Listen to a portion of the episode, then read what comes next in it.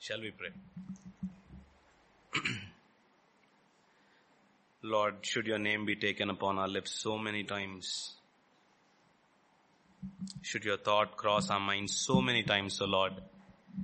Should your holy, holy Son be the sacrifice for our salvation?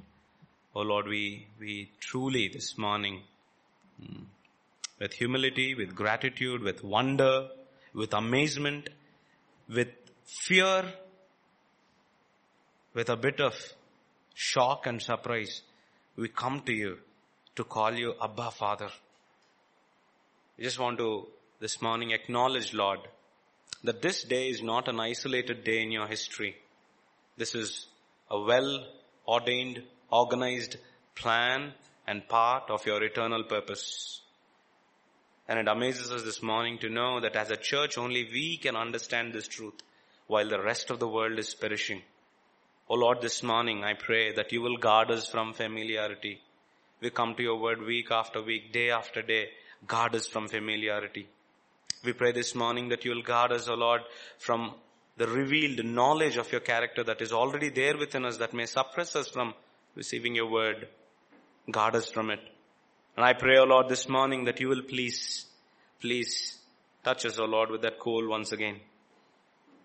I pray that your burning holiness will really, O Master, be etched upon our consciences once again, that we will turn to you and we will cry out like the angels above, Holy, holy, holy is the Lord God Almighty who was and is and is to come.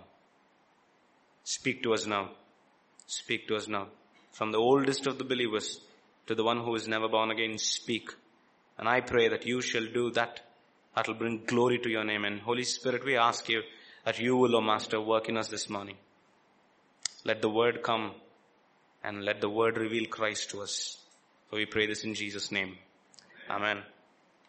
Now the Bible contains 1198 chapters, out of which only four chapters talk about a sinless world.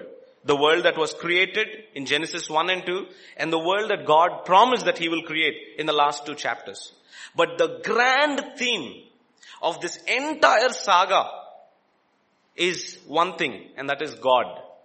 The overarching, the supreme, the all encompassing emphasis of the entire Bible and every single thing recorded, every event recorded in the Bible is God. That is the emphasis of the Bible. Now it is impossible, think with me, it is impossible to define any reality at any level, macro or micro. It is impossible to define any reality without God. Let me just put a few before you. What is creation? The handiwork of God. Who is man? The masterpiece of God created to receive and reflect God's glory. What is history? It is basically the sovereign plan of God acting out in time, space and reality. What is marriage? For those of you who expect much than this, more than this, marriage is nothing but the parable of God's love for the church. What is pleasure? A foretaste of the reality of God. What is evil? It is the denial and the rejection of this overwhelming reality of God. Who is Satan? A creature who denied to live in the order of God has placed, yet accomplishes the purpose of God. What is sin? The essence of sin, Romans 1.23. Exchange the glory of God for anything. The effect of sin, Romans 3.23, falling short of the glory of God. Now, as you see, it is impossible to define any reality at any level without God. What is salvation then? It's just a display of God's character on this side of eternity. What is heaven then?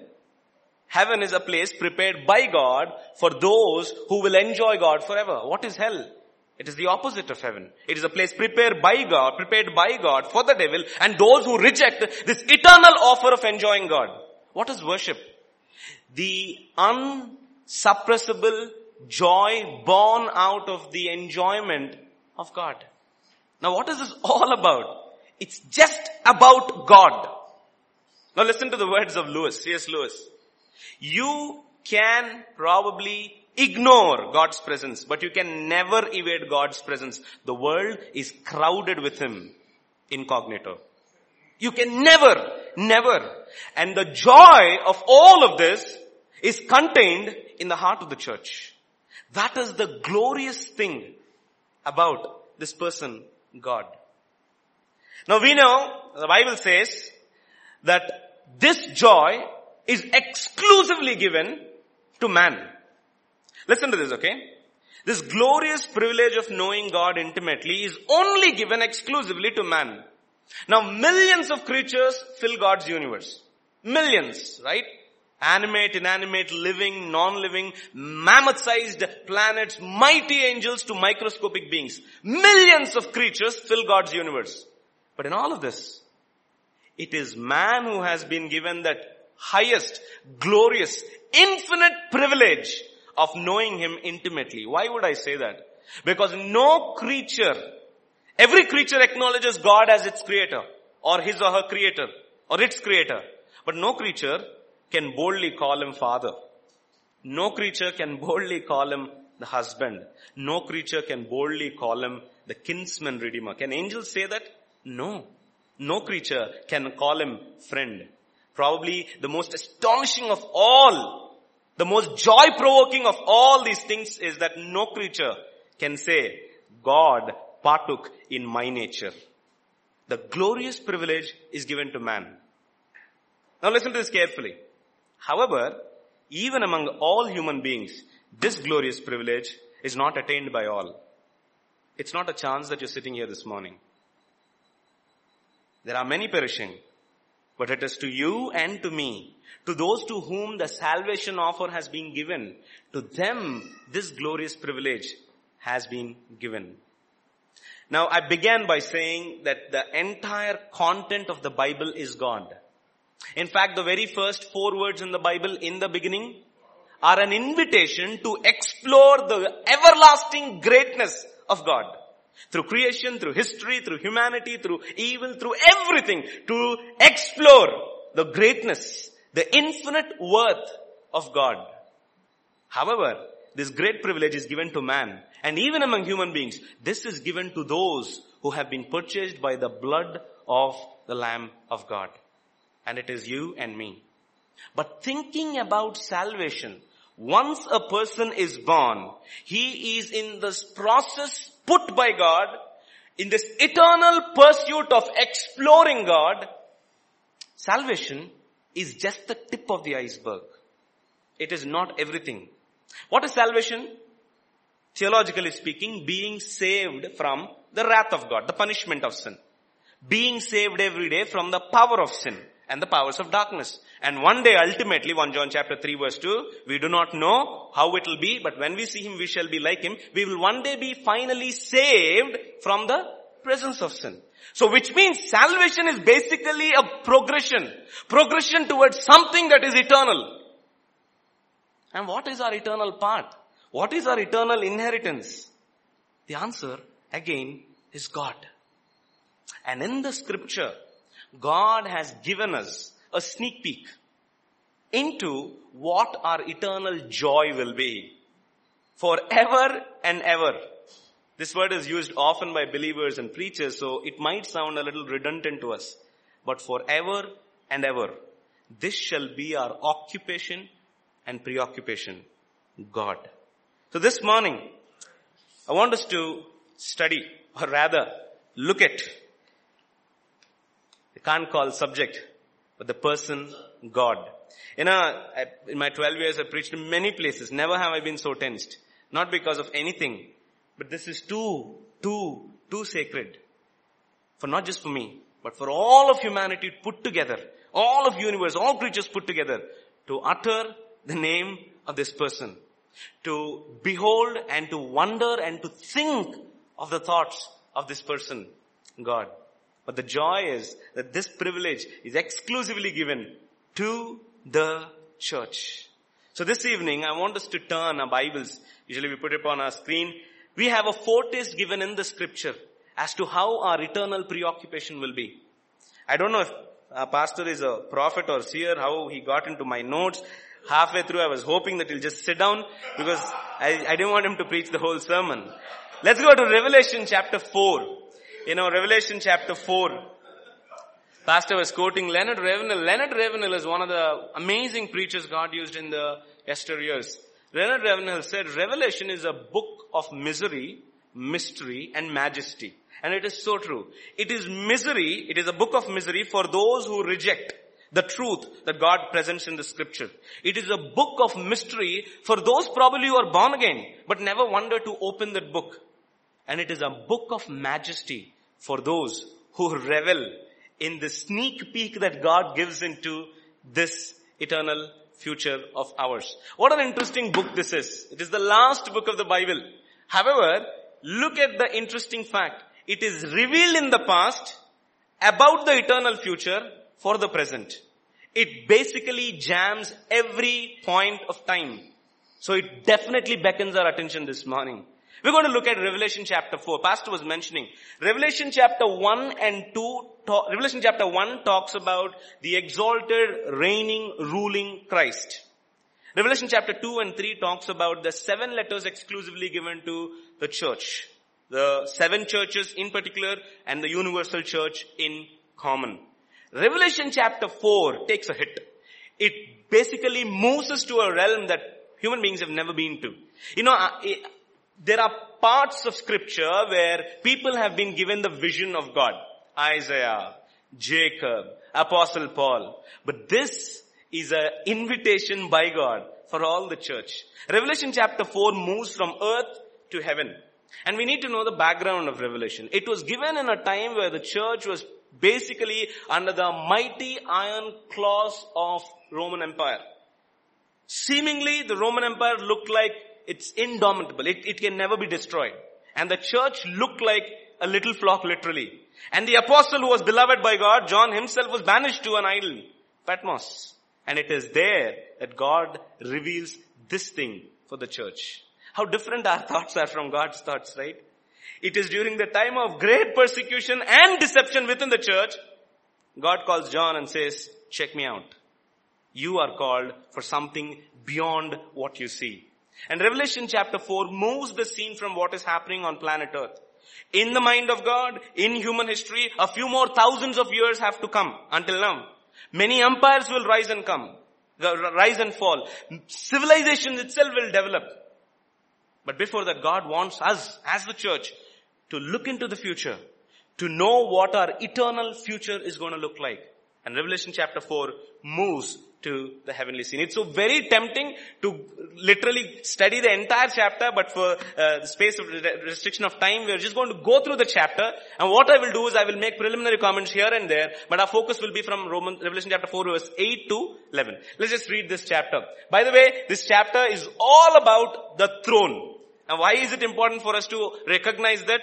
Because God wants us, them in that age and us in this age to move our focus from the thrones that we see to the only unchanging, everlasting, established throne and the one who is seated on the throne. And that's why God, the Spirit of God, it's all, if you go through Revelation chapter 4, it feels like the camera work of the Spirit of God. It's so beautifully done. It's so beautiful. It's everything to do with the throne. Verses 1 to 2, verses 1 is a call to the throne. Verse 2 is the transportation to the throne. Verse 3 is the one on the throne. Verse 4, 5 are things about around the throne. Verse 5 talks about from the throne. Verse 6, to, everything is to do with the throne and the one seated on the throne. It's almost like God is beckoning our attention and see, this is what you want to see. You should see. Look at this. You know, after these things I looked and behold a door standing open in heaven and the first voice which I heard was like a trumpet speaking with me saying, come up here and I will show you things which must take place after this. This is basically the call to the throne. Look at verse 2. Immediately I was in the spirit. By the way, as we begin uh, to study this, there are many schools of interpretation about the major doctrines. I will not interpret. I will let the leadership take the decision on it. But some of the things that are absolutely essential, we will all together study. Okay? Look at this. There are many interpretations to the Spirit, but I personally believe it is the Spirit of God who is transporting uh, John to see everything here. M- many times when you read Revelation, you wonder where the Spirit of God is. Because you see the Father, you see the Son, the Lamb. Where is the Spirit of God? It was like a knock on my head once. God said, listen, it is me who is making you possible to see everything. He's the one who gives us the vision to see everything. So the Spirit of God transported John and he saw a throne set in heaven. Now the word set is immovable. It's standing there. It is not set up for some time. It is not like the presidents and prime ministers who change, you know, now and then or die. This is set in heaven. And the one sat on the throne. And he who sat there was like a jasper and a sardius stone in appearance. We can do a lot of fancy Bible studies on it, but let me just quickly tell you, it is basically the covenant heart of God. Because both the colors are representative of the breastplate of the high priest and both of them talk about how Jesus one day will come as the divine, as the son of man also. And then it says there was a rainbow, basically which is a covenant of God around the throne in appearance like emerald. Uh, around the throne were 24 thrones and on the thrones I saw 24 elders sitting. There's again debate about who these elders are. Are they angels? I personally believe no, they are not angels. They are elders. If we believe the doctrine of rapture, that rapture takes place before we go through the tribulation and prob- possibly these are the 24 elders, probably both from Jewish and Gentile background, who have been bought by the blood, who survived and who have been rewarded. If we take that interpretation. If we do not take also, still there are 24 elders who are human beings, who are there. And if you look at their, look at what is on them, the golden crowns, the white garments, all talks about Revelation chapter 2 and 3, how Jesus himself promised that for those who patiently, perseverant, perseverantly conquer or, or go through tribulation, go through suffering will be rewarded. So you see 24 elders there and then uh, I saw 24 elders sitting clothed in white robes and they had crowns of gold on their heads and from the throne proceeded lightnings, thunderings and voices. Seven lamps of fire were burning before the throne which are the seven spirits of God. God. Did we miss verse 5? No, probably it came here. Yeah, verse 6.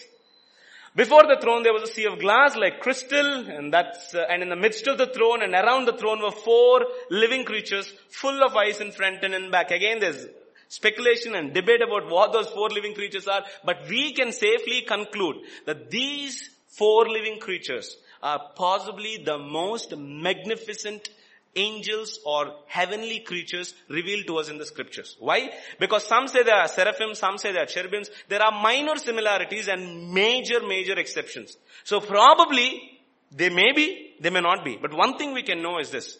In the revealed scripture, in the revealed scripture, in the angelic order, there is no match to these four living creatures. And we are going to study from verse 8 down through 11. Look at verse 8.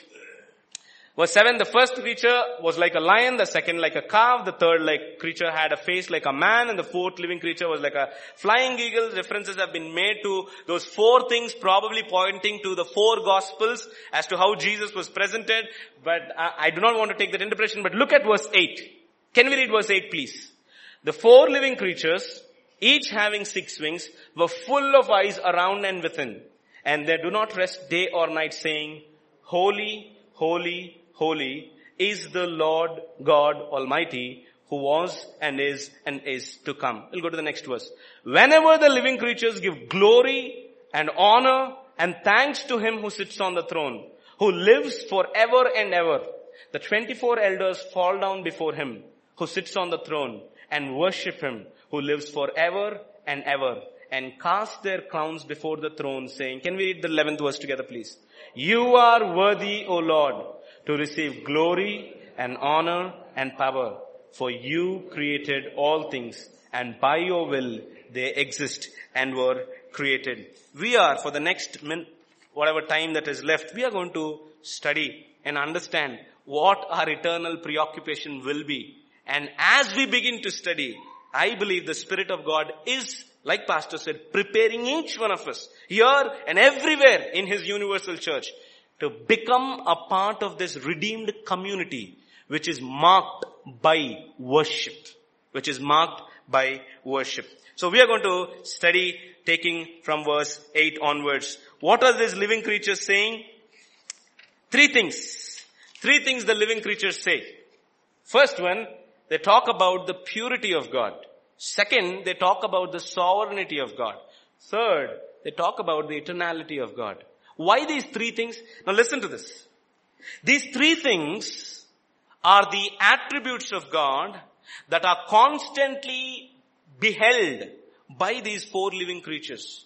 These highly intellectual, amazing creatures that surround the throne of God are constantly, to whatever extent God has allowed them to see His glory, they are able to behold. And this is going on probably forever as they behold the perpetual beauty and wonder of God. This is what they cry out saying, holy, holy, holy is the Lord God Almighty who was and is and is to come. Now why did the Spirit of God put these three things down for us? Are the other attributes of God not so important? I believe this is like the entrance screen that opens our way into heaven. It is the entrance point for every person. Both the heavenly creatures and us who are redeemed by the blood of the Lamb. This is the entrance point. We cannot enter the presence of God without being hit by His holiness, without being overpowered by the sovereignty of God, without being boggled in our minds. This is a head railing thing that God is eternal. And this is the invitation point. We haven't even plummeted to the depths of the person of God. This is the entry point. The purity of God, the sovereignty of God, and the eternality of God. Pardon me if you're not used to those words. These are theological terms, but they emanate from the person of God. I like what John Piper says. Teach the church not to think in small categories. Teach them, throw them into this ocean of thinking in categories that are beyond their ability to understand. Because we deal with God. We deal with God. Sooner or later you must, you must, your mind must expand. It must tear itself out. For we can never contain this God. And let me just add this, you know, Andrew Murray I think used to say there are two kinds of people, two kinds of Christians. You take a bottle to the ocean, fill the bottle up with the water in the ocean and put it on the beach. They are the kind of people who are saved and said, God is in me, I'm happy. The second kind, you take the bottle, throw them into the depth of the ocean. They are not the people who are saved. They are saved, but they don't say God is in me. They say, I am plummeting the depths of God. And every believer is called to that. So let us explore who this God is, who this person is. Even I believe as the Spirit of God is working, He will permeate this presence and permeate each cell of our life. Let's look at this, the purity of God. Holiness. What do we understand by God's holiness? I think we understand very little about God's holiness. Why would I say that? Because if we understand God's holiness, the way we look at sin will take a radical, radical, you know, change. You know, the Bible says all those who, all you saints who love God, hate evil. Do you understand that? There is a verse in the Bible where both love and hatred coexist. Love what is good and hate evil.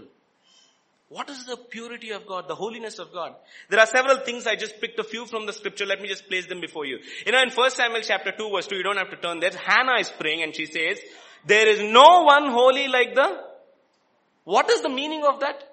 One of the primary understandings about the holiness of God is this, that God is set apart. Basically the word means cut apart, set apart. What is the meaning of set apart? Which means there is nobody like him. Now let me tell you this. From Lucifer to the newborn again believer, everybody has same similar features. I'm not comparing the devil with the children of God. All I'm saying is this. Angels have similarities. Human beings have similarities. If an alien were to come, supposing an alien were to come and suddenly land on our planet and say, what do human beings look like? What are some of the common descriptions we'll give? We have the head on the top, fixed with a pair of eyes, nose, mouth. These are the similarities. When the Bible says God is holy, there is no match to Him. Did you get it? My friends, this truth is not supposed to just be heard. This must be chewed, eaten. And the more you chew, the more fear will, you know, climb up your spine. Hmm. That is why these creatures, both with joy and in holy fear, with trembling in the presence of God, cry out, holy, you are set apart. There is no one like you. You are absolutely unique. We cannot find any person with any similarities, external or internal, like you. Set apart. That's what holiness is. What else is holiness? Holiness is the signature of God. Listen to this. God's character may be probably in one word be summarized in that one word holy. Because there's no other attribute in the Bible that is raised to the third degree. Now, just like every, uh, every culture has its own way of expressing things, communicating things, Hebrews also had a technical, literary technique. When you want to highlight something, what do you do? When you're writing, underline, exclamatory, bold, color it, put some hearts, right? You know how the Hebrews would do? Twice. That's why a lot of times you say Samuel, Samuel. Why? Yeah. Abraham, Abraham. Why? There's only one thing in the Bible that is raised to the third degree. Holy, holy, holy. It is that attribute of God that permeates all his character. And that's why Stephen Charnock is one of the old Puritans said, God in the word is more often styled as holy than almighty. He's called the holy one, not the mighty one or the wise one. Relatively, is called more the holy one. And that is why we are not called to become mighty like God, wise like God, but holy like God. What a God he is that he calls us to partake in his nature. And he, the angels here, call out saying, holy, holy, holy. That's why his love is holy. His justice is holy. His righteousness is holy. His anger is holy. His patience is holy. It is one thing that, it, somebody said it's the attribute of attributes. This is the godness of God. This is who God is. This is the signature, the scent of who God is. So what is holiness? Why are they crying out holy, holy, holy? How long can you sing a song, man? How long? And this is not borrowed. This is derived. This is experience. They were, they are hit by the holiness of God. They see and say, there's no one like you. And I'm not able to contain you. Who are you? Holy, holy, holy. And the mind-boggling thing is everything about you is holy. There's no creature in the universe which can have any one attribute in all its attributes. In our love, there's no holiness, there's deficit. In our holiness, there's no love. You understand what I'm trying to say? But here is one person whose entire essence, name, nature is holy. The third thing, it's not just set apartness, it's not just his signature, it's his splendor. Can we turn to one verse, Psalm 96, 9, or let me just read it for you. Worship the Lord in the beauty. Let me just read the words of Stephen Charnock. Power is God's hand. Omniscience is his eye. Mercy his bowels. Eternity his duration. But holiness, his beauty. Do you want to, all of us have some beauty spots in us, right? You want to know the beauty spot of God? Holiness. Holiness. Holiness. What a holy God is. It is his signature, set apartness. It is his splendor. That is why, listen, to the perishing, the holiness of God is wrath.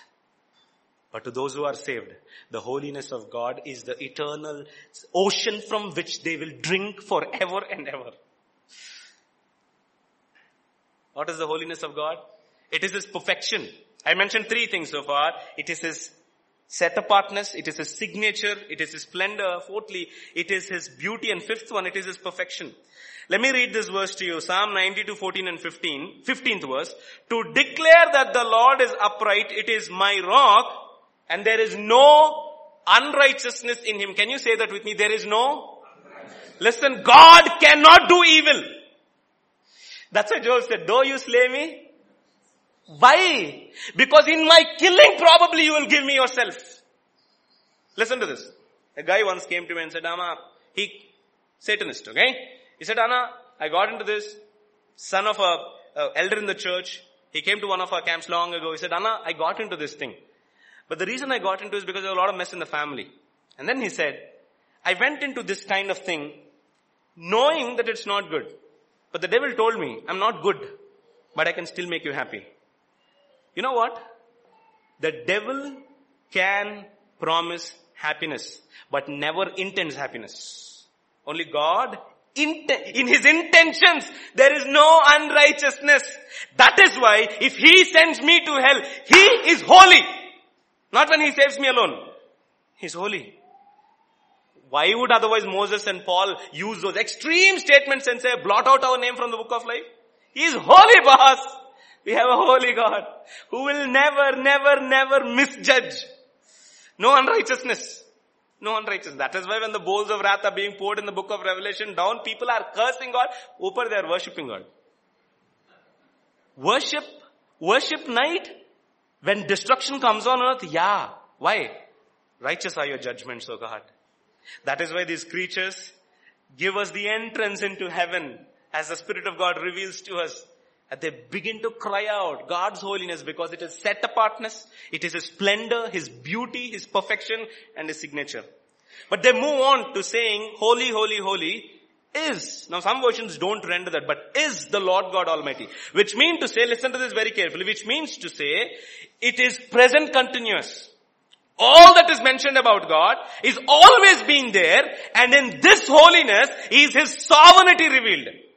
Sovereignty. Three words are used. Lord, God, Almighty. Why three words? Because three words express the overwhelming weight of who God is.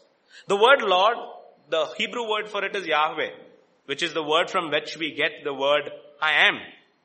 What is Yahweh? Remember Moses says, when I go there, they'll ask me for your name. Give me your name. What does God say? What is I am? See, people who are born in time and die in time need an identity card, which means they need a name. But the one who's from everlasting to everlasting doesn't need a name. I am means self-existent, self-sufficient, self-satisfied. I am. Nothing else, that's all. I am.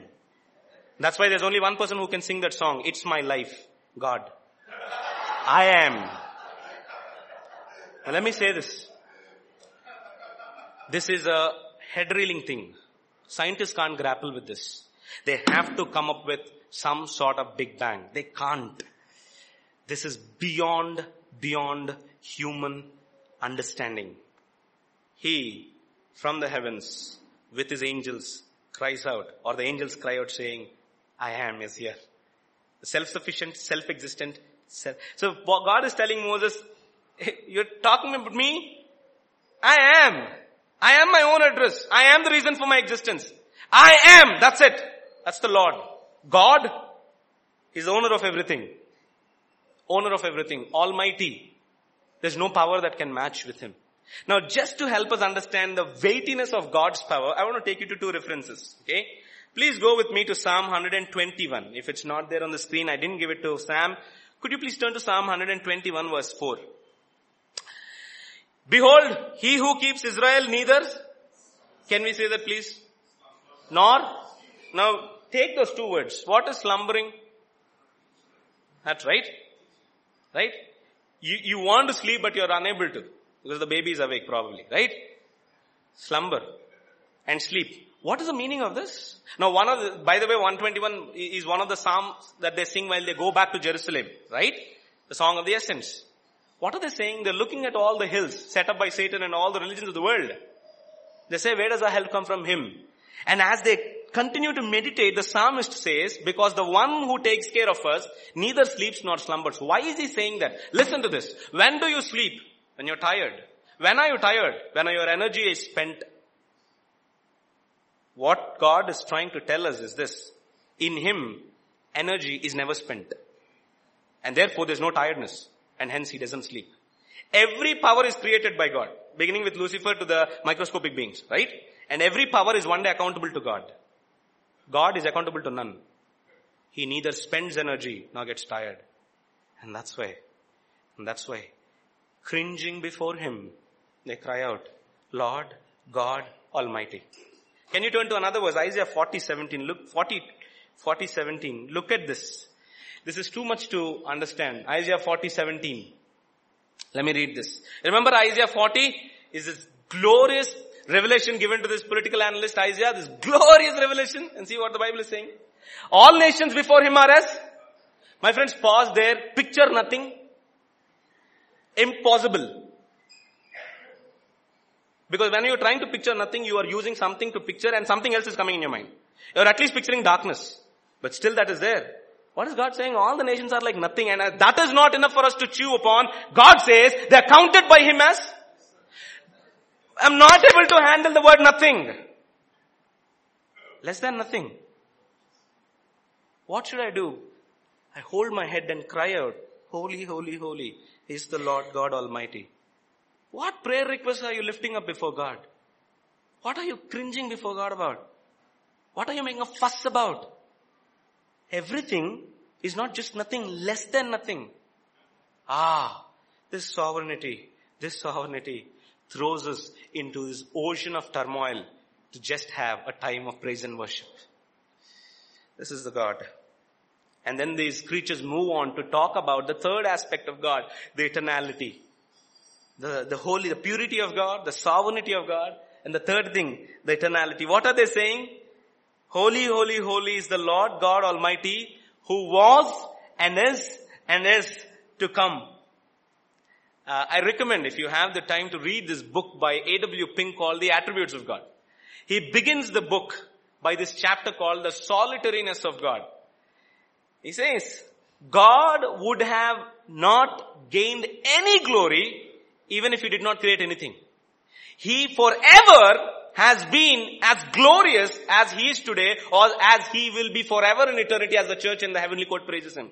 Forever he is glorious. Forever he has been alone in the company of the blessed family of God. Why? Because the Father delights in the beauty that is reflected of His own nature in the Son as the Spirit of God does this in, in the words of Lewis, does the Spirit of God brings about this divine choreography as He brings this union. Forever!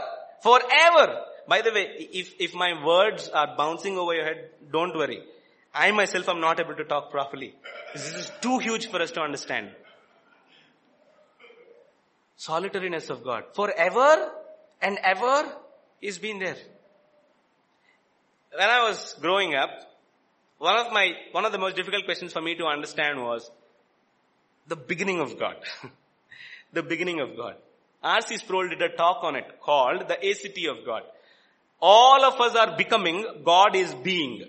We are misnamed as human beings. He is the only being. There is no potentiality in Him. He's actual. He's always like that. We have potentiality. That's why we constantly become.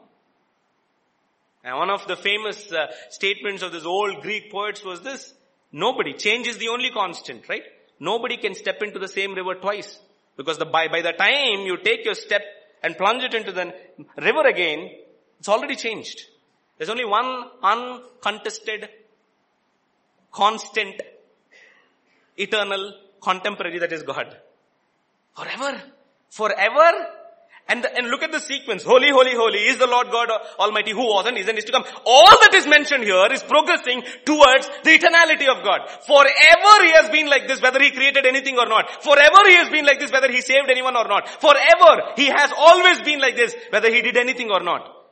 And that's why these angels, these creatures, give us the entry point into heaven as they cry out saying, you are holy, you are almighty, and you, with all this, have eternally been like this. Are you with me? Hello? Let's go to the ninth verse now. Let's look at the ninth verse. And whenever the living creatures give glory and honor and thanks to him who is seated on the throne. By the way, uh, I, I, don't want to get into the calendar of revelation because there are different schools of interpretation. Pastor may have one, I may have one. But like one of the persons used to say, when you get to revelation, throw your calendars outside the window. Fall down and worship. Because whether you believe in pre-tribulation or post, everybody ends up at the throne of God. And the focus is God. Okay? So I, am not getting there. But I want us to understand what our eternal preoccupation will be. Look at verse 9. And whenever the living creatures give glory and honor and thanks to him who is seated on the throne, wait a minute. What are they doing? And what are they doing? Giving. Now, now, if you take the word literally, does that mean that they are giving God something? No. Once in the scripture, every time this word give, especially towards God is attributed, it is always a response to what they have received. Worship never begins with us. Worship never begins with our music. Worship, worship is not about man, it's about God. It begins with God, it ends in God.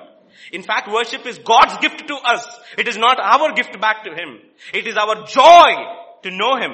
And the more you know Him, the response becomes bigger and bigger. And these creatures have been beholding the holiness, the eternality, the sovereignty of God. And as they are hit, they are saying, yes, it is you needs this. Let me just use an illustration here for better understanding. This is the illustration of C.S. Lewis. You know, if you are suddenly visited by a scenery that is out of the world, suddenly if you're going on the, on the road and suddenly you're hit by the scenery that is out of the world, what will be your natural expression? Wow. Now, you don't say wow to feel wow. You're feeling wow. And therefore you say wow. Now whether you say wow or not, your feeling is already there. Now why do we say wow then? Your wow completes your inside expression of joy. What is worship and praise? It is the completion of the ecstasy of our joy of God. Did you get it? It completes. I don't worship God because He needs, because I need. That's why the Bible says He's not looking for worship but for worshippers. John 4.23. A famous, we sang this morning. A God is spirit and they that worship Him must worship Him in. For such are the ones the Father is seeking. Hmm. He will teach us to worship. And He is looking. And these 24 and these living creatures, whenever they give glory and honor and, and thanks to Him, what happens to the, to Him who lives on forever and ever? What is happening? The 24 elders, what are they doing? Can we read that part please? The 24, yeah, is the next verse, yeah. 10th verse. What are they doing 10th verse? Whenever the living creatures give glory and honor and thanks to Him who sits on the throne, who lives forever and ever, the 24 elders, look at that word. What are they doing? My friends, listen, there's no worship without falling down. Okay? It's not the fall down that happens when the preacher touches you. No. It's the falling down that happens when the holy, almighty, eternal person of God hits you. You're flat. Listen. There's a throne set in everybody's heart. It is, it is impossible to extract it out of our existence. There is a throne set in our hearts. And there must be only one person seated on the throne. That's why every idol will be cast down one day. But joy belongs to those who have already cast down and enthroned him. They are seated on the thrones. And if we take the interpretation that they are elders who have come through tribulation or before rapture, whatever the interpretation is, they are there because of their faithfulness. See, salvation is free gift of grace. Uh, crowns have to be earned. Right? They have earned it. Well, why are these people falling down, taking their crowns, dethroning themselves, casting their crowns? Because they know behind all this is this everlasting grace of God that has pulled them from hell, pushed them into heaven to surround the throne of God. And they attribute faithfulness to God, not us. That's why Jude 1 says, to him who is able to preserve you. I can't preserve myself. He has to preserve. And these are preserved, preserved, preserved. And they fall prostrate before God. So no worship before falling down. No worship before taking away your crown. No worship before prostrating yourself. This is what true worship is. Otherwise it is going to be lip service. And why are they doing it? Is it a duty? No, it is their highest delight. I think in heaven everybody probably every time they're hit by God's wonder, they will fall down. Probably it will be one of the occupations in heaven. You fall down. Why? Enjoy. Enjoy you fall down.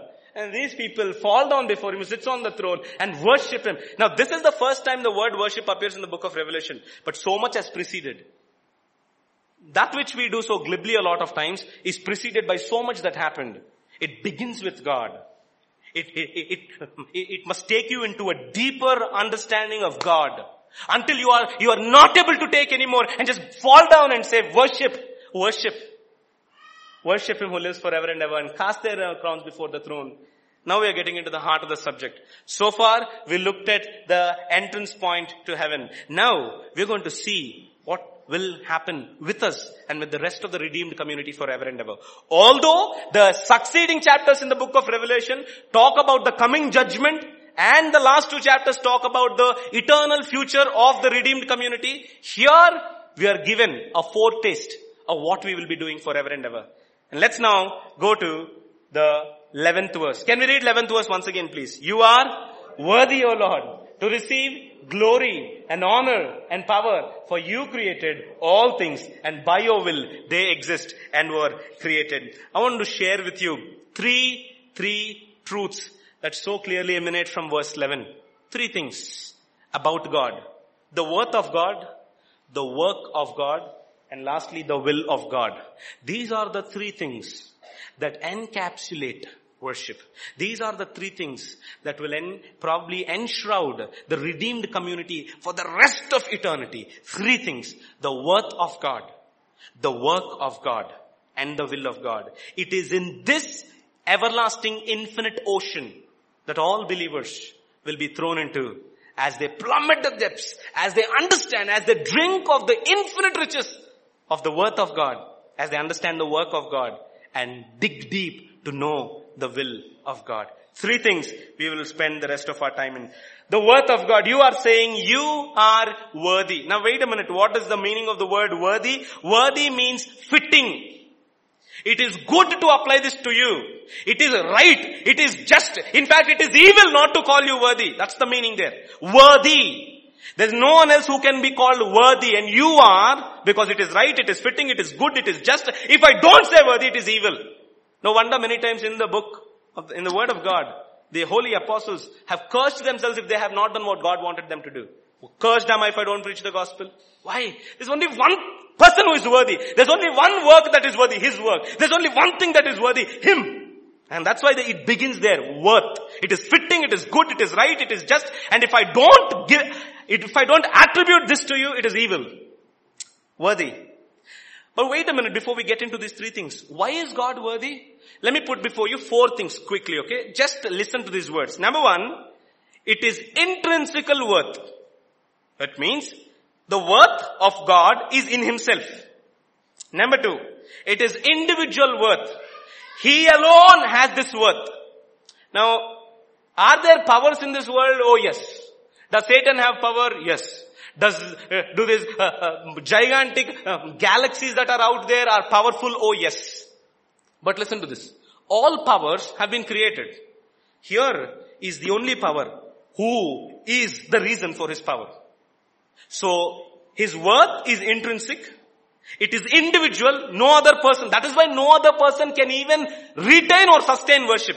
Even if you go to any idol or Satan and worship, he or it cannot retain or sustain because that person doesn't have in, in himself or itself the worth. It is intrinsic. It is individual. This is important. It is independent. It is basically uninfluenced. Nobody gives God the worth. And so W. Pink was right. Forever if he did not create anything, he would still be as gloriously worthy as he is. What a joy it is, man, for the church to contain this entire worth in our hearts. What a joy. Therefore, it is inspiringly worthy.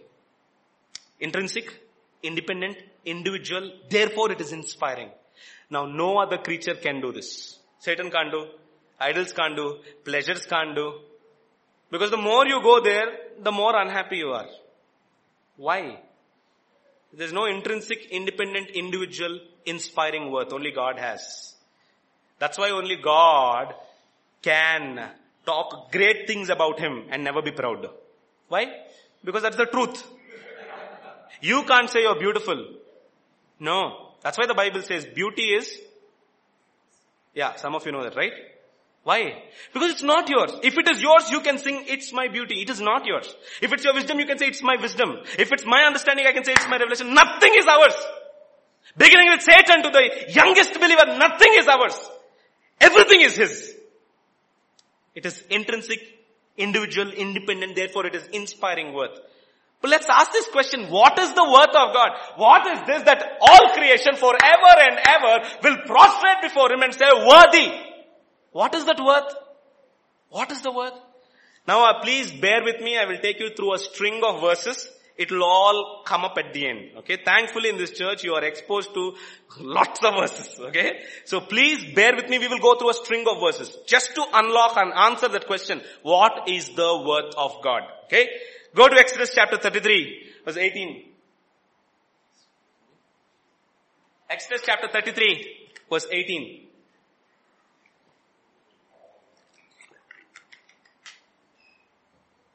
See what Moses said. There's one person who asked God for this exclusive privilege. Lord, please show me your. Now, what does God say? And he said, I will make all. Oh, wait a minute. Did God didn't get the question properly? God, I'm asking you to show me your glory. If I was there, I would have expected to see some brilliant light, a blast of light, or a display of God's wisdom, or a display of God's creative power. Mm-hmm.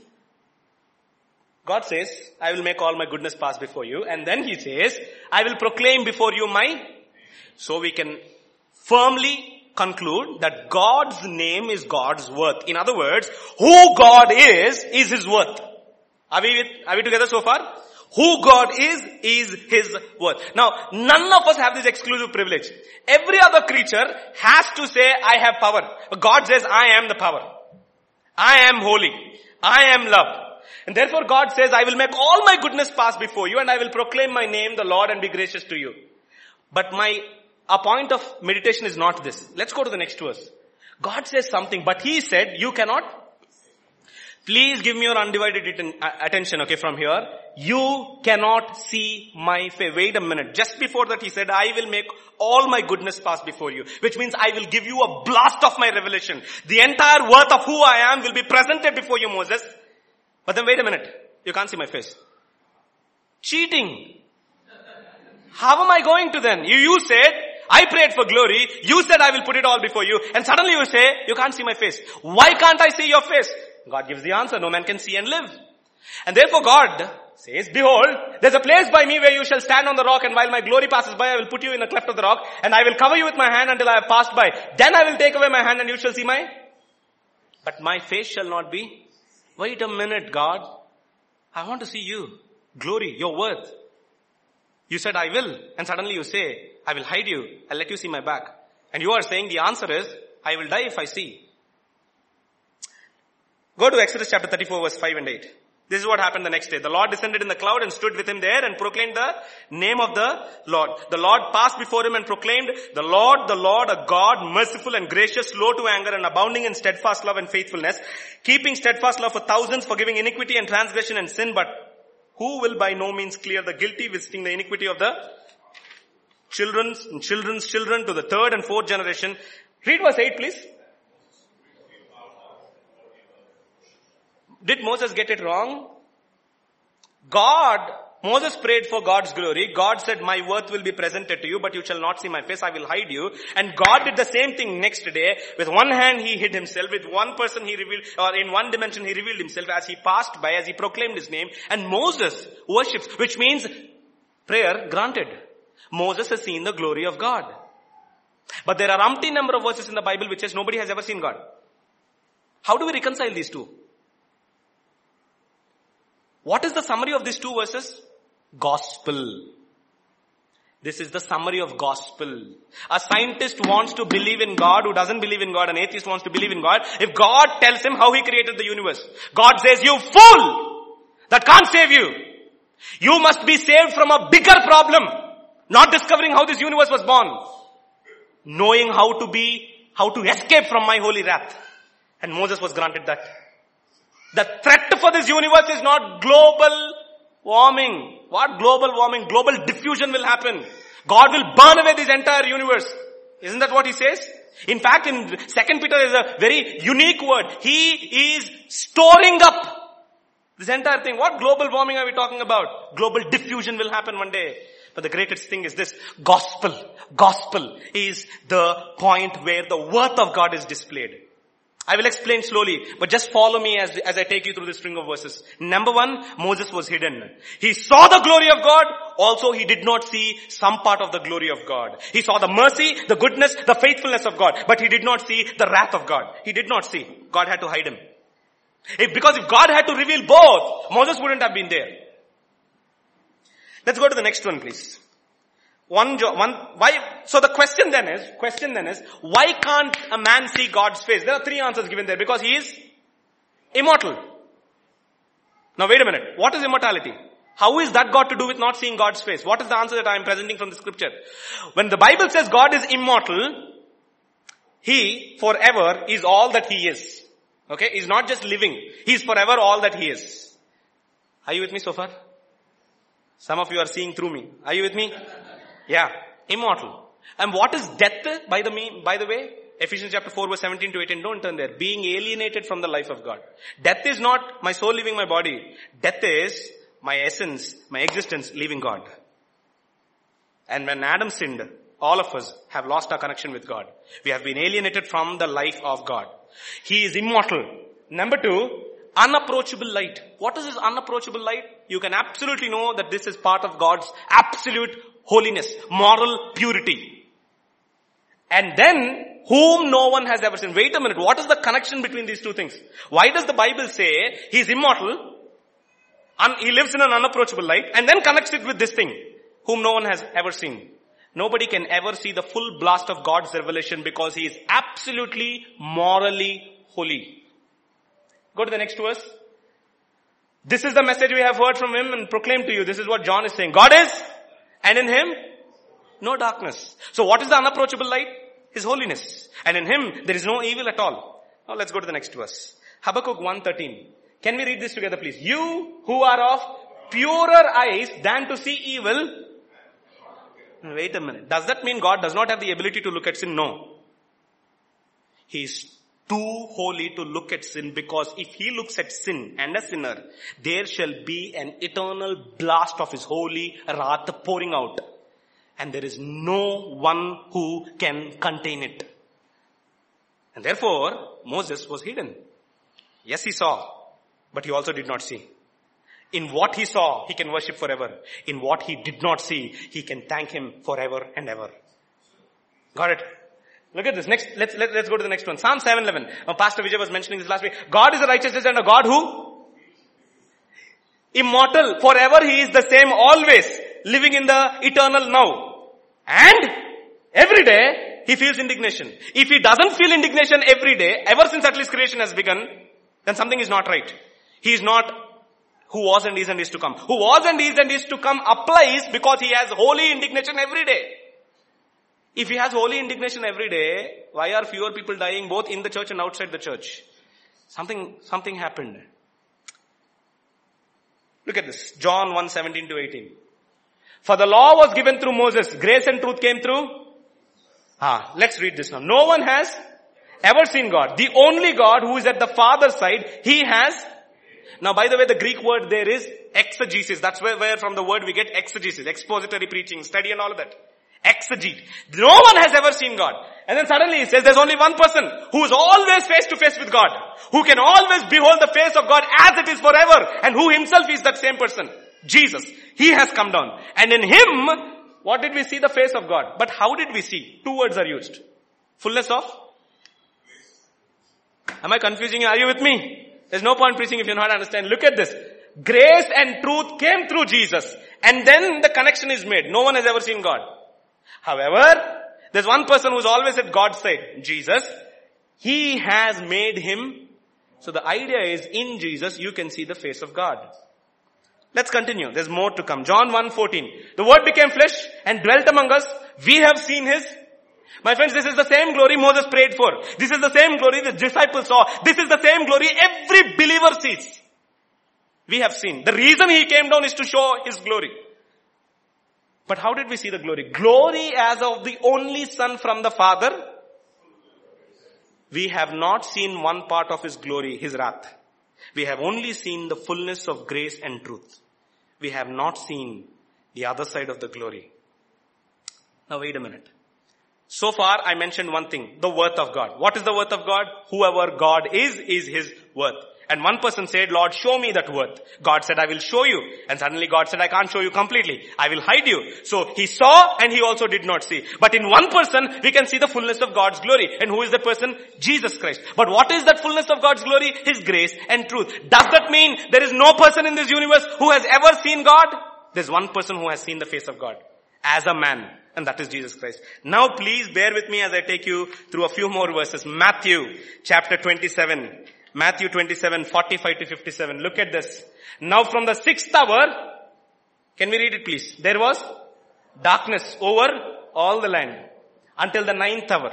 This is the same darkness that descended when God came to visit his people at Mount Sinai. Okay?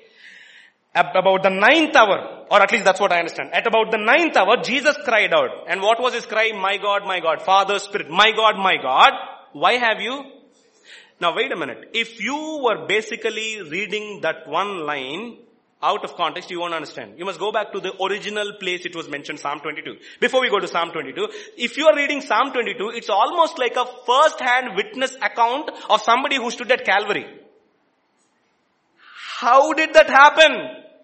Crucifixion was not even invented by Persians or Medo-Persians. Hundreds before, years before that, he's talking about piercing David. And nobody pierced David. And Psalm 22 gives us the answer. When Jesus cried out, my God, my God, why have you forsaken me? My question is, did God turn his face away?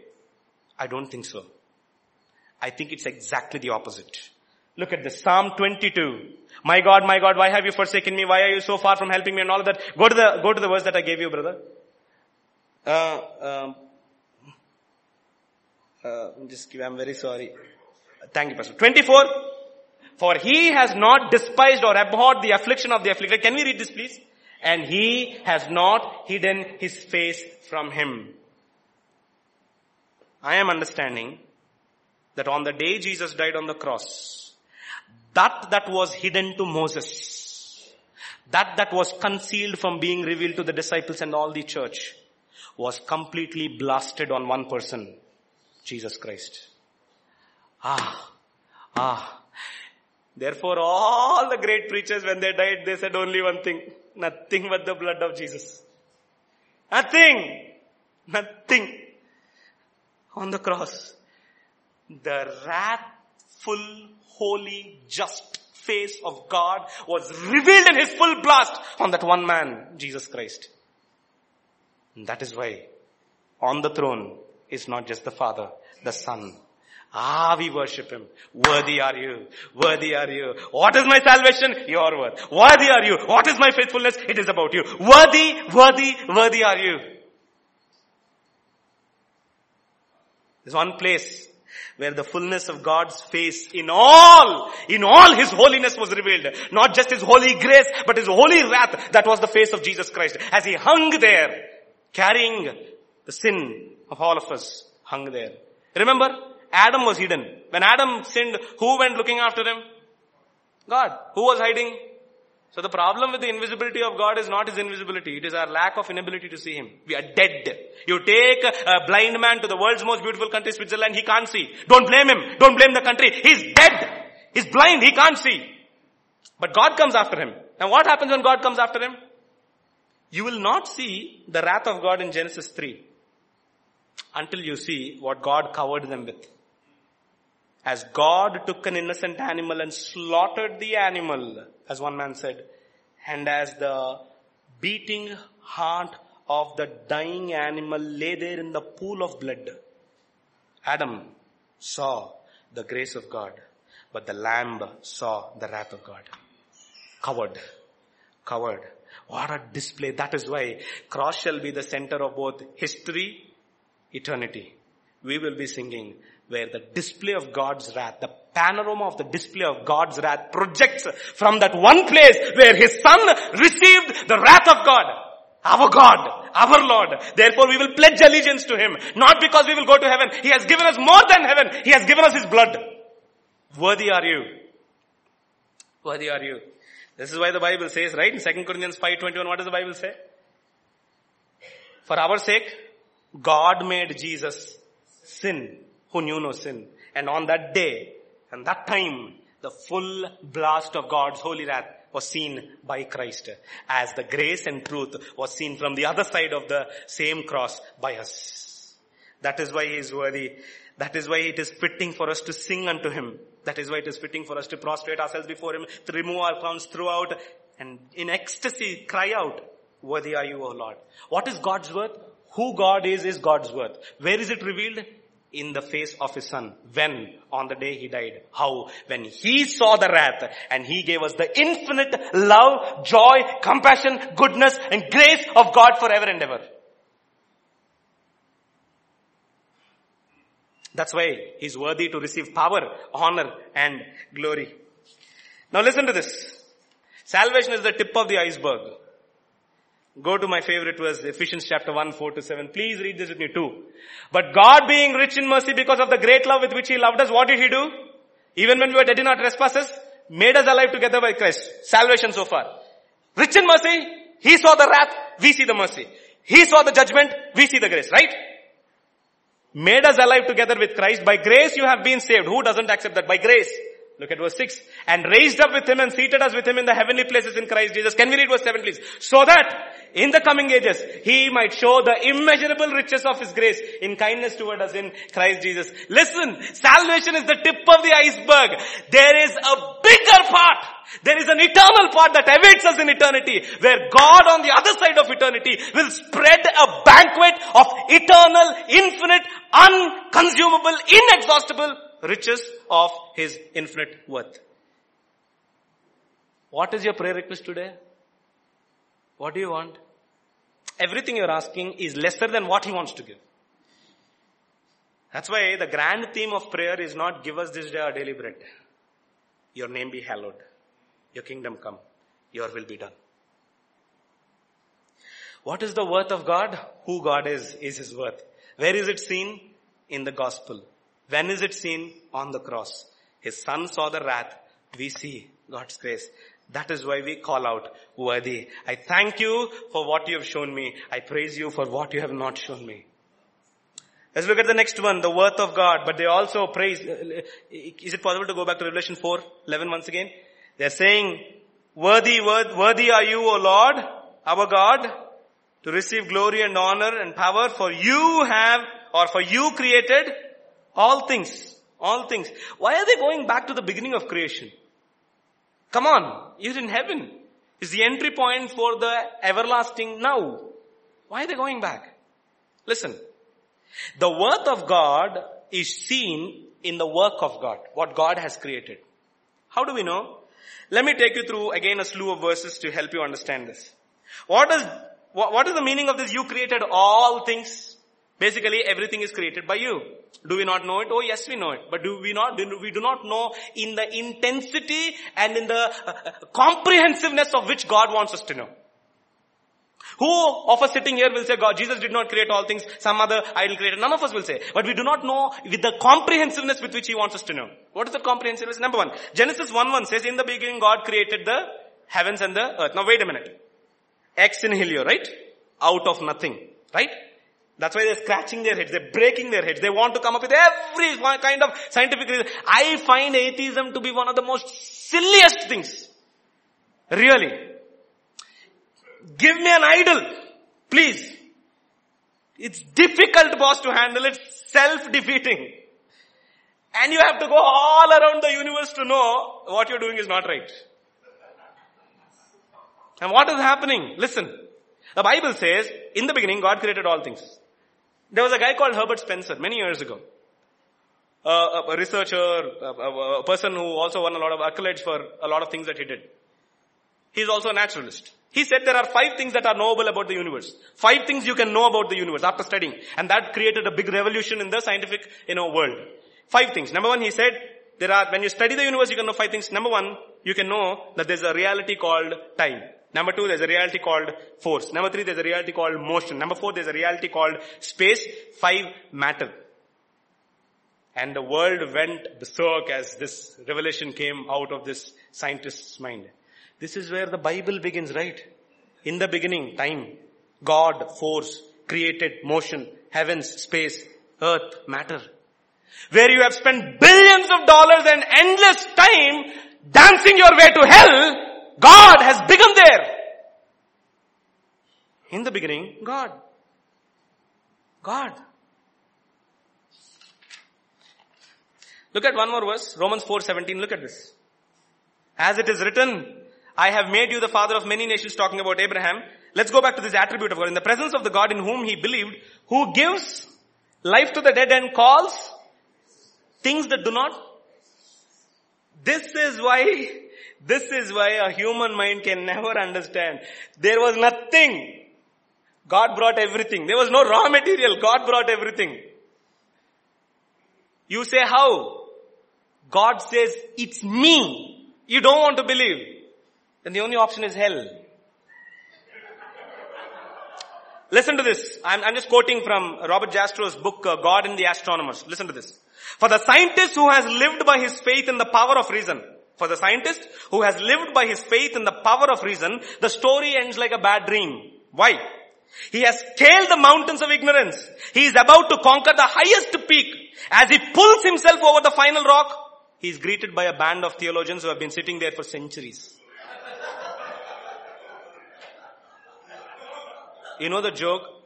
You know the joke of a man who didn't believe in God and ended up before God and he's still rebellious there and says, I still know how to make man. So God just show me. So he immediately bends down to gather a scoop of dust.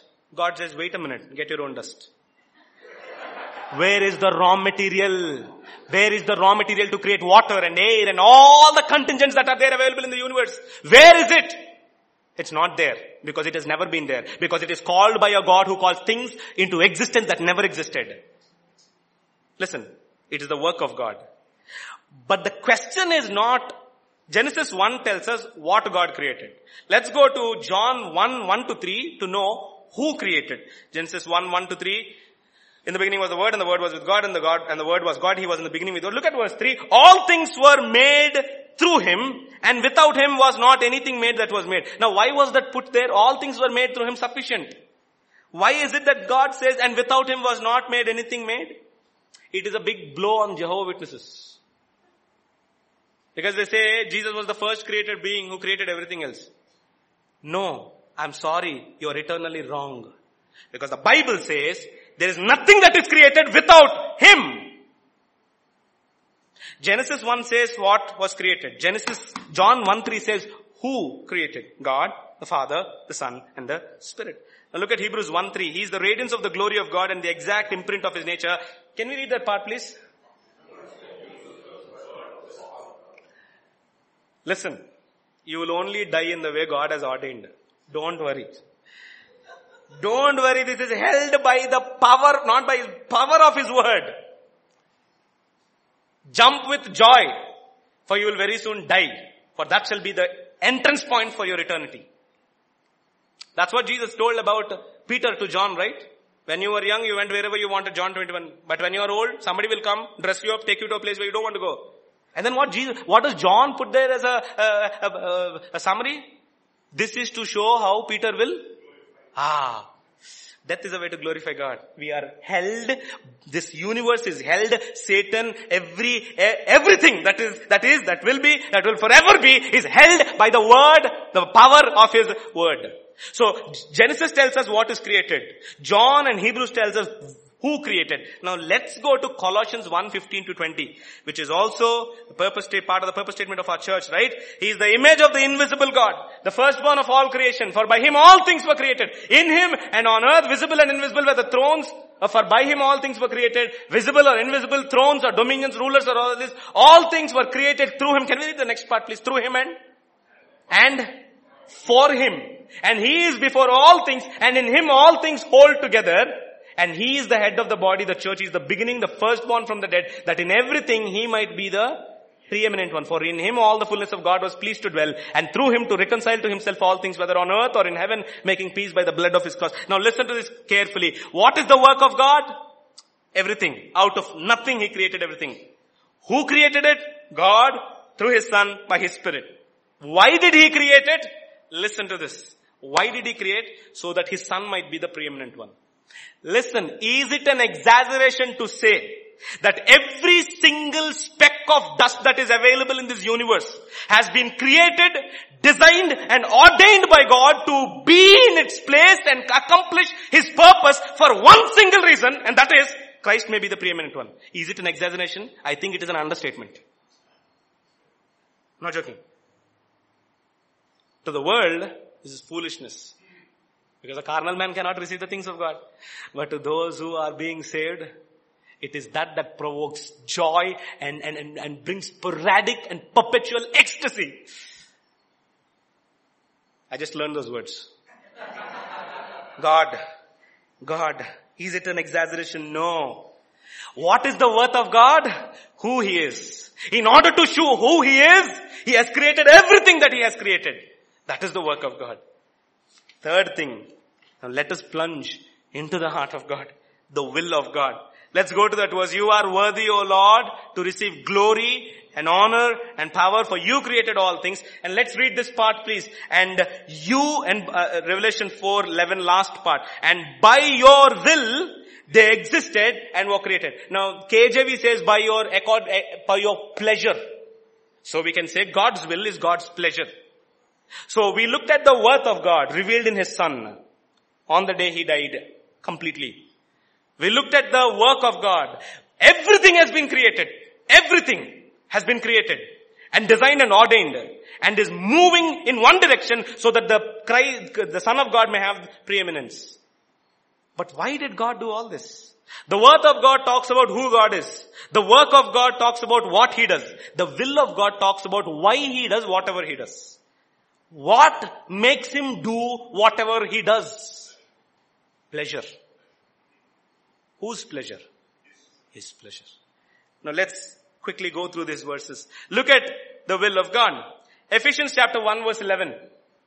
In Him also we have obtained an inheritance being predestined according to the purpose of him. Can we read that part please? Who works all things according to the, now that word all brackets everything. Everything. People who know that, people who know that will live like they have one step in eternity and one step in time. Because they know everything, everything is according to the will of God. Even when we feel God's presence is not there, according to the will of God. Really. We're dealing with a person who is beyond, beyond our ability to handle. Yet, yet, he enshrouds himself to live in us and say, come enjoy me. Everything has been done according to his will. Now let me just say three words about God's will. Number one, it is uninfluenced. Nobody can influence God. Number two, it is independent. He does everything according to his own will. Thirdly, it is intentional. This is important. It is intentional. Nothing is a surprise from God's Pandora box. Everything is intentional. Absolutely intentional. God does everything from his independent, uninfluenced, intentional will. He works everything according to his purpose. Now I want to put before you quickly six things. Quickly to wrap up, we looked at the worth of God. We looked at the work of God. We are now looking at the will of God. Six sweeping realities from God's kingdom to help us understand how His will works. Six realities. Number one, creation. What does Bible say? He created all things according to His, if you take this verse, what does the Bible say? Why did He create everything? Anybody influenced him?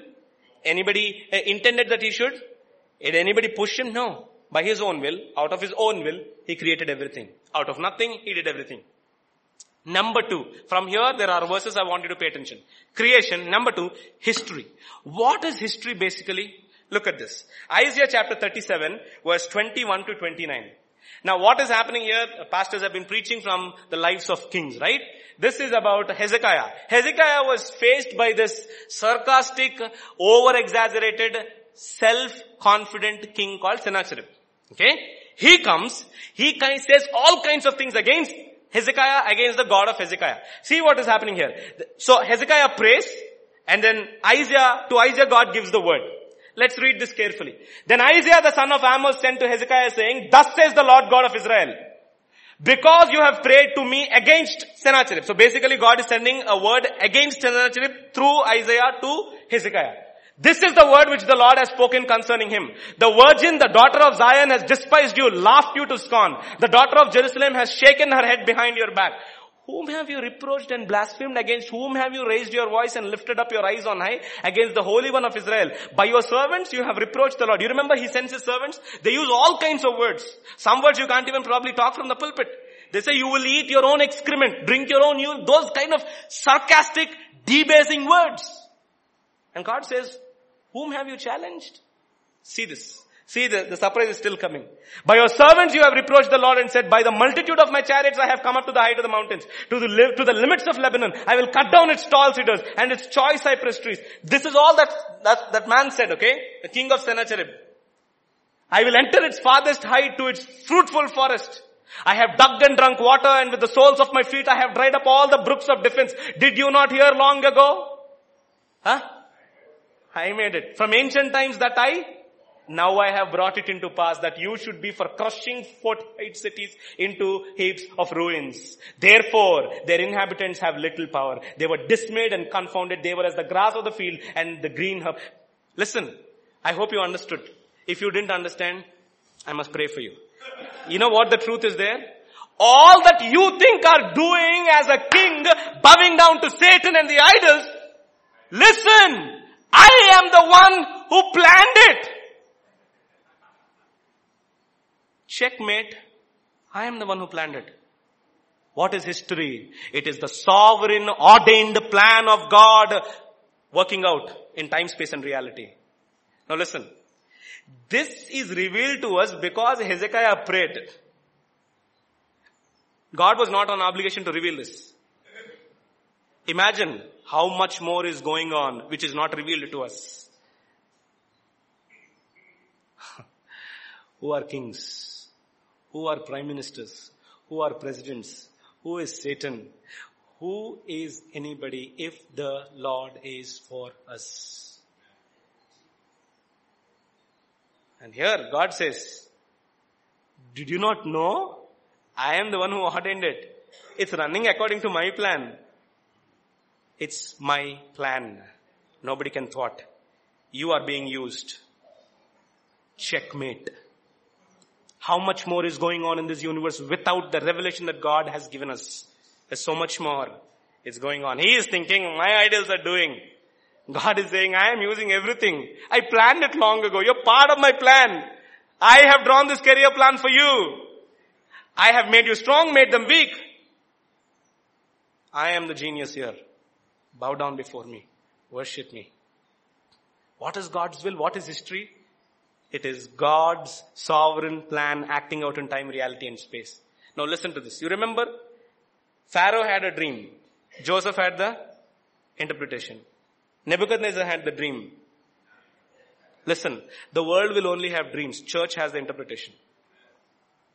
That's why one man said, Christians are the only ones who know how the game ends. Really. Uh, what kind of mad people are these in the Bible? Mad people. In times of persecution being beaten, thrown down. They are having worship nights, mad people. They are so high on God's sovereignty. They know that everything is moving according to the plan. The calendar of God never changes. So what is God's will? Creation. Who told him? Nobody. What is history? God's plan. Who told him? Nobody. Let's look at the third reality. Evil. I used to think, why didn't God snub away Satan the moment he sinned? Why did he allow evil? This is one of the famous university questions. If God is good, read the Bible. Why evil? I want to put before you a few things. Why evil? And the judgment of evil? And the postponement of the judgment of evil. Why? Children are being gang raped. Where is this God? Poor are getting poorer. They're being snubbed out. Where is this God? As voices go to the top and they scream and they raise their fist against God saying there is no God. See what God says. Jude chapter 1 verse 5 to 7. Now I want you to remind all although you once fully knew it that Jesus who saved the people out of the land of Egypt afterward destroyed those who did not believe. Can we read verse 6 please? And the angels who did not stay within their own position of authority, but left their proper dwelling, he has kept in eternal chains under gloomy darkness till the judgment of the great day. Why? It's his will. Listen, I used to wonder why God didn't immediately come in Genesis chapter 3 when Satan was trying to deceive them. That's what a good father should do, right? Right? Why didn't he come? Listen, God was invisible, not absent. The word was given. The word was given. One commandment was given. They moved away. No amount of commandments will help.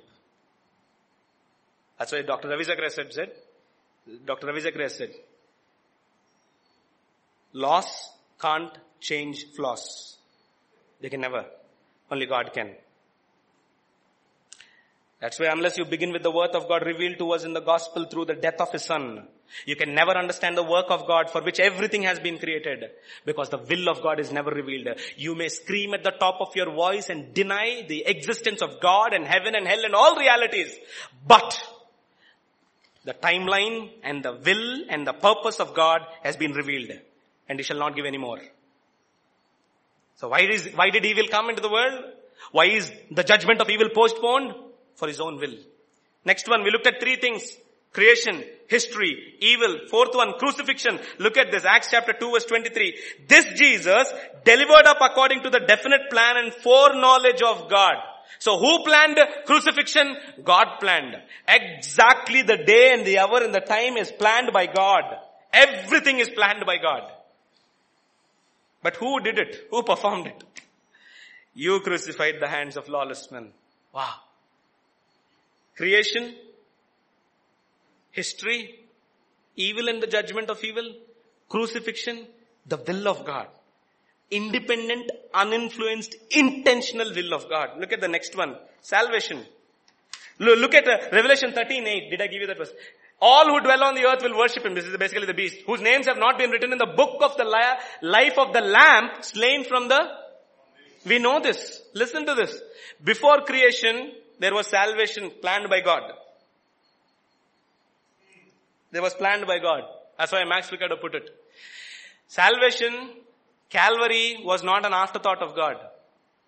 Even before the sound of the crunching of the fruit was heard in the Garden of Eden, Jesus was already on his way to Calvary. The lamb was slain first, and then the foundations of the world were put. Who did it? The will of God. Unfortunately, we reduced God's will to three things. Marriage, Ministry, jobs. It's bigger than that. Creation has come out of His will.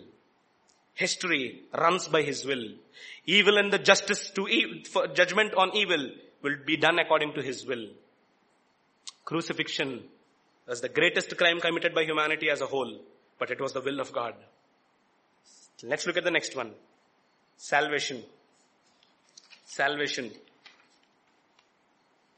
Ephesians chapter 1 verse 3 to 6. Blessed be the God and Father of our Lord Jesus Christ who has blessed us in Christ with every spiritual blessing in the heavenly realms. Can we read verse 4 please together? Even as He chose us in Him before the foundation of the world. Let me just beg you, irrespective of what our understanding of the doctrine of election is, we cannot bypass the first cause, God. We cannot. Whichever side of the table you fall on, you must know one thing. There was nobody that time to choose. God's will. Listen to this. Nobody in heaven will probably say, I chose to be here. Whatever the understanding of our election we have, that's why we bow down and say, thank you. Thank you for choosing me. I don't deserve. I deserve hell. I deserve your wrath. I deserve, I can't even say, why did you create me? I will be defeated in the court of justice when arguments have to be done between you and me. I will be defeated. Thank you. I deserve wrath. He deserves praise. He took wrath. He gave me grace. Your will, O God, is praiseworthy. Is praiseworthy. He chose us. Nobody was there to be part of God's counsel. He chose. He chose. Let's look at the next thing. Some people say, what about those who go to hell? Daniel chapter 4 verse 34 to 37. Please bear with me, we're coming to the end. Daniel 4, 34 to 37. Oh, I don't have to say that in this church. You're used to listening, right? Yeah. Daniel 4, 34 to 37. You remember Daniel, uh, Nebuchadnezzar goes through a salvation experience, right? At least in the scripture we can see that he was a man who was wicked and then he goes through an experience of salvation. Daniel 4, 34 to 37. At the end of the days, I Nebuchadnezzar lifted up my eyes to heaven. That's the place to lift up to. He lifted everywhere else. And my reason returned to me. And I blessed the Most High and praised and honored Him who lives forever and ever. What does he say? For His dominion is an everlasting dominion and His kingdom endures from generation to generation. Look at verse 35. And all the inhabitants of the earth are as counted as nothing and He does according to His will. I like the NIV version. You know what it says? He does whatever He pleases with the powers in heaven and peoples on earth. Whatever He wills. And in whatever He wills, He is holy, righteous, just, loving, kind, merciful, compassionate, eternally, forever. And now see the interesting thing. Verse 36, at the same time my reason returned to me, and for the glory of my kingdom, my majesty and splendor returned to me. My counselors and my lords sought me, and I was established in my kingdom, and still more greatness was added to me. I want you to read verse 37 with me please. Now I Nebuchadnezzar praise, exalt and glorify the King of heaven because everything he does is, now we have a notion that God does right things. Whatever God does is right. That is why you look at hell, you look at heaven, you look at God and say, worthy are you, for by your will all things are created and exist. God will is absolutely right. So what are the four sweeping realities we saw so far? Creation, nobody influenced him. Independent intentional will. History, it's his plan working out every day. Third thing, evil, postponement of judgment according to his own will. Crucifixion, the greatest crime designed by God, executed by man. Salvation, we didn't. He chose. He had to choose. Otherwise we wouldn't have been, we wouldn't have even existed. From non-existence, He brought us to existence. From existence, He gives us the absolute joy of enjoying His essence forever and ever. Salvation. Sixth one. Sixth one. The last one. The church. Why church? Ephesians 3, 8 to 11. To me, yeah, to me, Paul says, I am less than the least of all the saints. His grace was given that I should preach among the Gentiles the unsearchable riches of Christ and to make all see what is the fellowship of the mystery which from the beginning of the ages has been hidden in God. Something has been hidden in God. A mystery that nobody ever knew. Who created all things through Christ to the intent that now, this is the mystery, that now the manifold wisdom of God might be made known by the church. To whom? To the principalities, powers in the heavenly places, according to the eternal purpose which He accomplished in Christ Jesus, our Lord. Third, last reality. Why did He plan, why did He plan church? For through this, He wants His worth, His work, His will to be displayed as praises and worship as the entire creation that is there now and will be there forever will exist to behold the wonders and the majesty and the splendor of who God is. Who told him? Nobody. Who intended him to do? Nobody. Independent, uninfluenced, intentional will. You are a bigger, you are a part of a bigger game. We looked at three things. The worth of God, who He is. The work of God, what He does. The will of God, why He does whatever He does. But still there's one that remains unanswered. But why all this?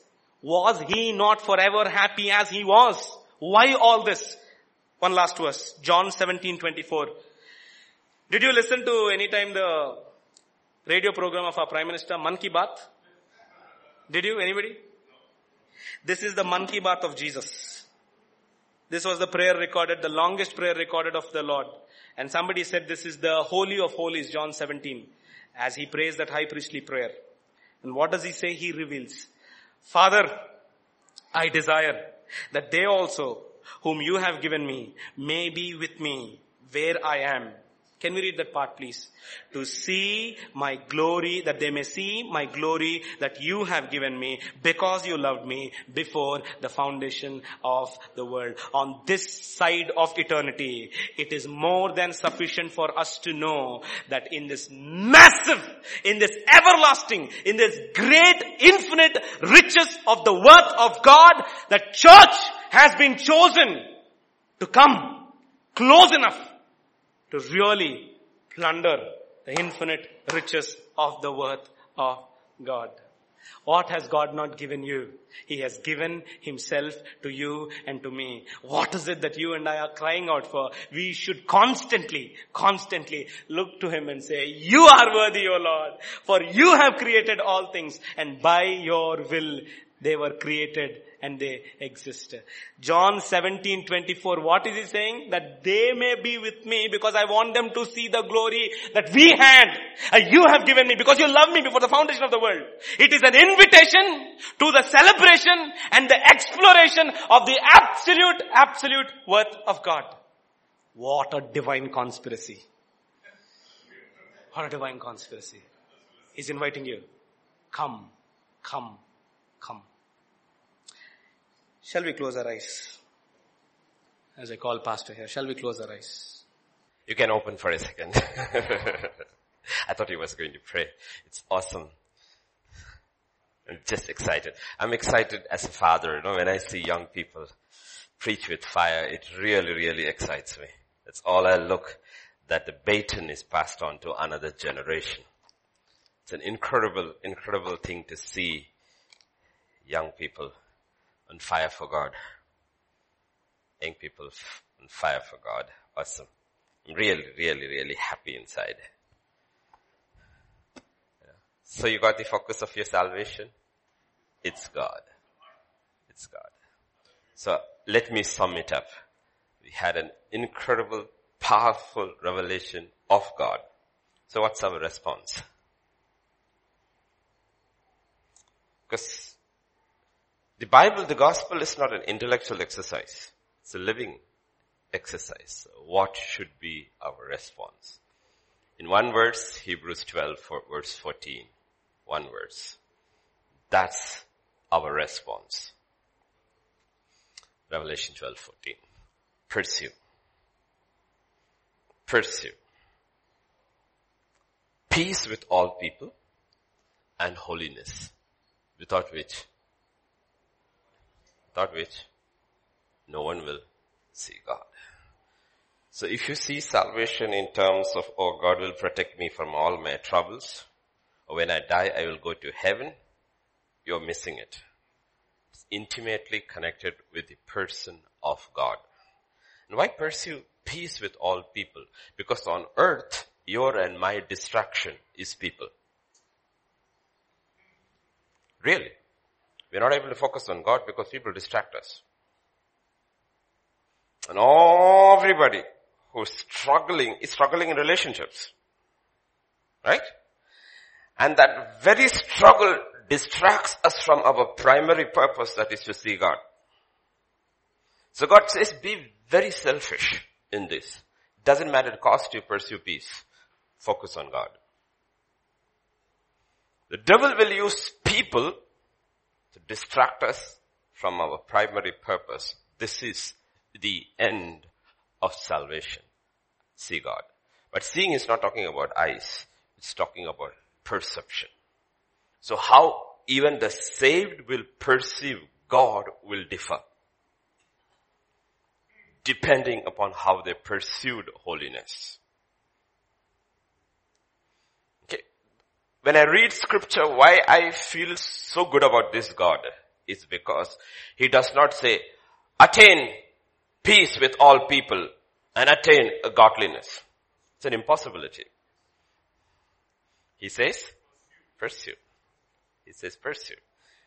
He says, find the kingdom of God and his righteousness and all this. Does he say that? He says, he says seek and all. So if these things are not happening, we are not even pursuing. Not even pursuing.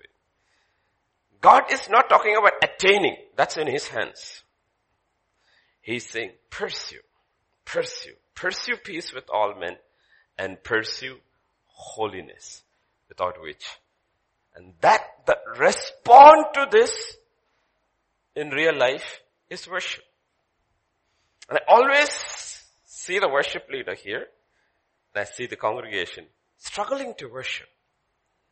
And worship should be the natural response of anybody who is pursuing holiness and peace. You know, the first place in the Bible where worship is used is when Abraham goes up the mountain with Isaac. I always thought, no, Abraham once he has reached that point with God, when God says, no, take your son, he, how do you think he must have gone? I don't know. I'm just guessing. Trying to put myself in that old man's shoes when he has reached that position. We may presume he's thinking, oh my gosh, do I have to kill my son? If he's focused sideways. But if he's focused upwards, I had two sons and he only asked for one. What's wrong with my worship?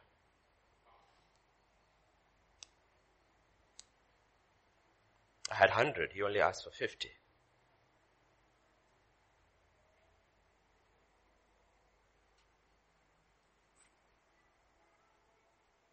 Chew on that.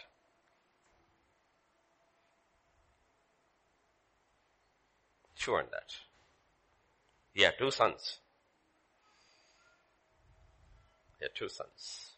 God discounted the first one completely and said, I only want this one. Okay. Unless we have given our everything. They haven't worshipped. They haven't, it's anyway, it's, anyways. So in light of everything we heard about God today, which always astounds me is that still to us puny creatures, He says gives us the freedom to choose. Don't you find it very ironic? I can still choose. Animals don't choose. Devil doesn't choose. He can't choose to turn back to God. He can't. Did you see the incredible power of free will? That I can choose God. Can choose God. I think the closest to God is man who has that will to choose. Brother Cyril was talking about the will of God, right? The will of man. You and I have that will to choose. Pursue peace and holiness with God with its one single minded intention. I want to see you. Lord, I don't want to lose in eternity. I want to see you as much as is possible. That I leave it to you, but what is within my hands. That's why I said worship is a response to who God is. Not our situations or what we are going through. This entire sermon practically was centered on Revelation 4, the book of Revelation. And do you know the entire book of Revelation is a response to an old man's worship? Do you know that? An old man in his old age, exiled to a rocky island called Patmos. And okay, the first verses are all about this is the revelation from Christ, all that. But he says, I, John, was in the island Patmos on the day of the Lord in the Spirit. And I heard the entire book of Revelation is because one man in his free will chose to worship. You worship, God will reveal himself. The more he reveals himself, our response is more worship, not less worship. Because the purpose of creation is to worship. So this eve- morning, when uh, Cyril began, he said this evening, because he's used to preaching in evening services, okay. But this morning, five minutes before afternoon begins, shall we stand? And we just, we just thank God, right? We thank God, God is God and not the devil is God. Thank God, God is God, right? Look at Him and thank God, God is God. And we choose this seventh month starting today, of course, tomorrow seventh month begins. We choose every day to put Him at the center. When we fall, know, sinners fall because they are sinners. The righteous fall, they fall from God. They only fall from God. So when we rise, we rise back to God. It's different. I'm telling you from experience of all these years, you will never rise and overcome things in your life if it is not centered in the person of God. That's why I said make it practical and tell a hundred times each day, I love you. I love you. I really love you. It enables you to rise up to God. Though you think you rise, it's His hand that is still lifting you up. Okay. Like Brother Cyril said, He's already willed it all out. and we are very secure in that will. Think about the will of God. And those who are saved are safe in that will It's in the end from the beginning. So go home today comforted and confident. This God in His divine will chose me before the foundation of this world was laid. Isn't it awesome? Nothing to worry. It's taken care of. Father, this morning we just come to you, Lord. How awesome are you, Lord? How awesome, Father we hear different voices speaking your word.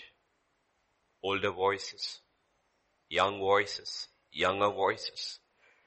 But to know it's the same God we all encountered, the comfort of it. That you are not a respecter of persons. You're not a respecter of age. That to those who pursue you, you will show yourself. And I pray every young person, old person here, will be encouraged today because they had a revelation of who you are through the lips of a very young person. That would encourage them to pursue you, Lord. All of us.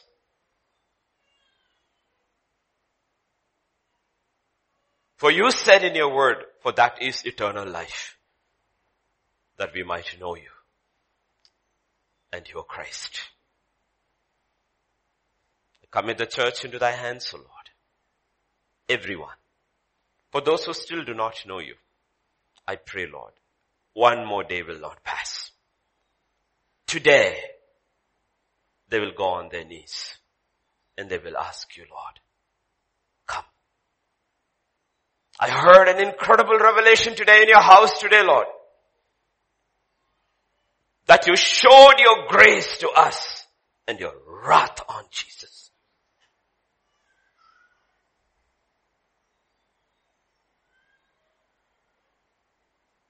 Reveal yourself, Lord.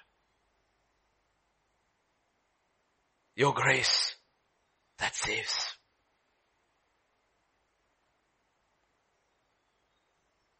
Let no one, no one perish, Lord.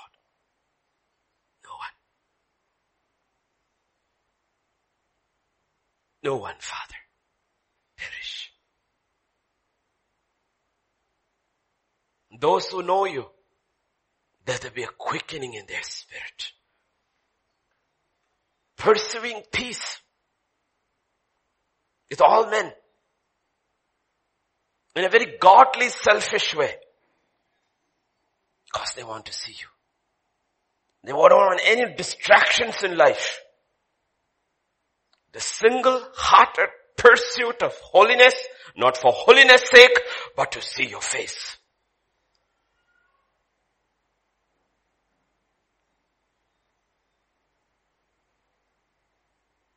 Go with us, Lord.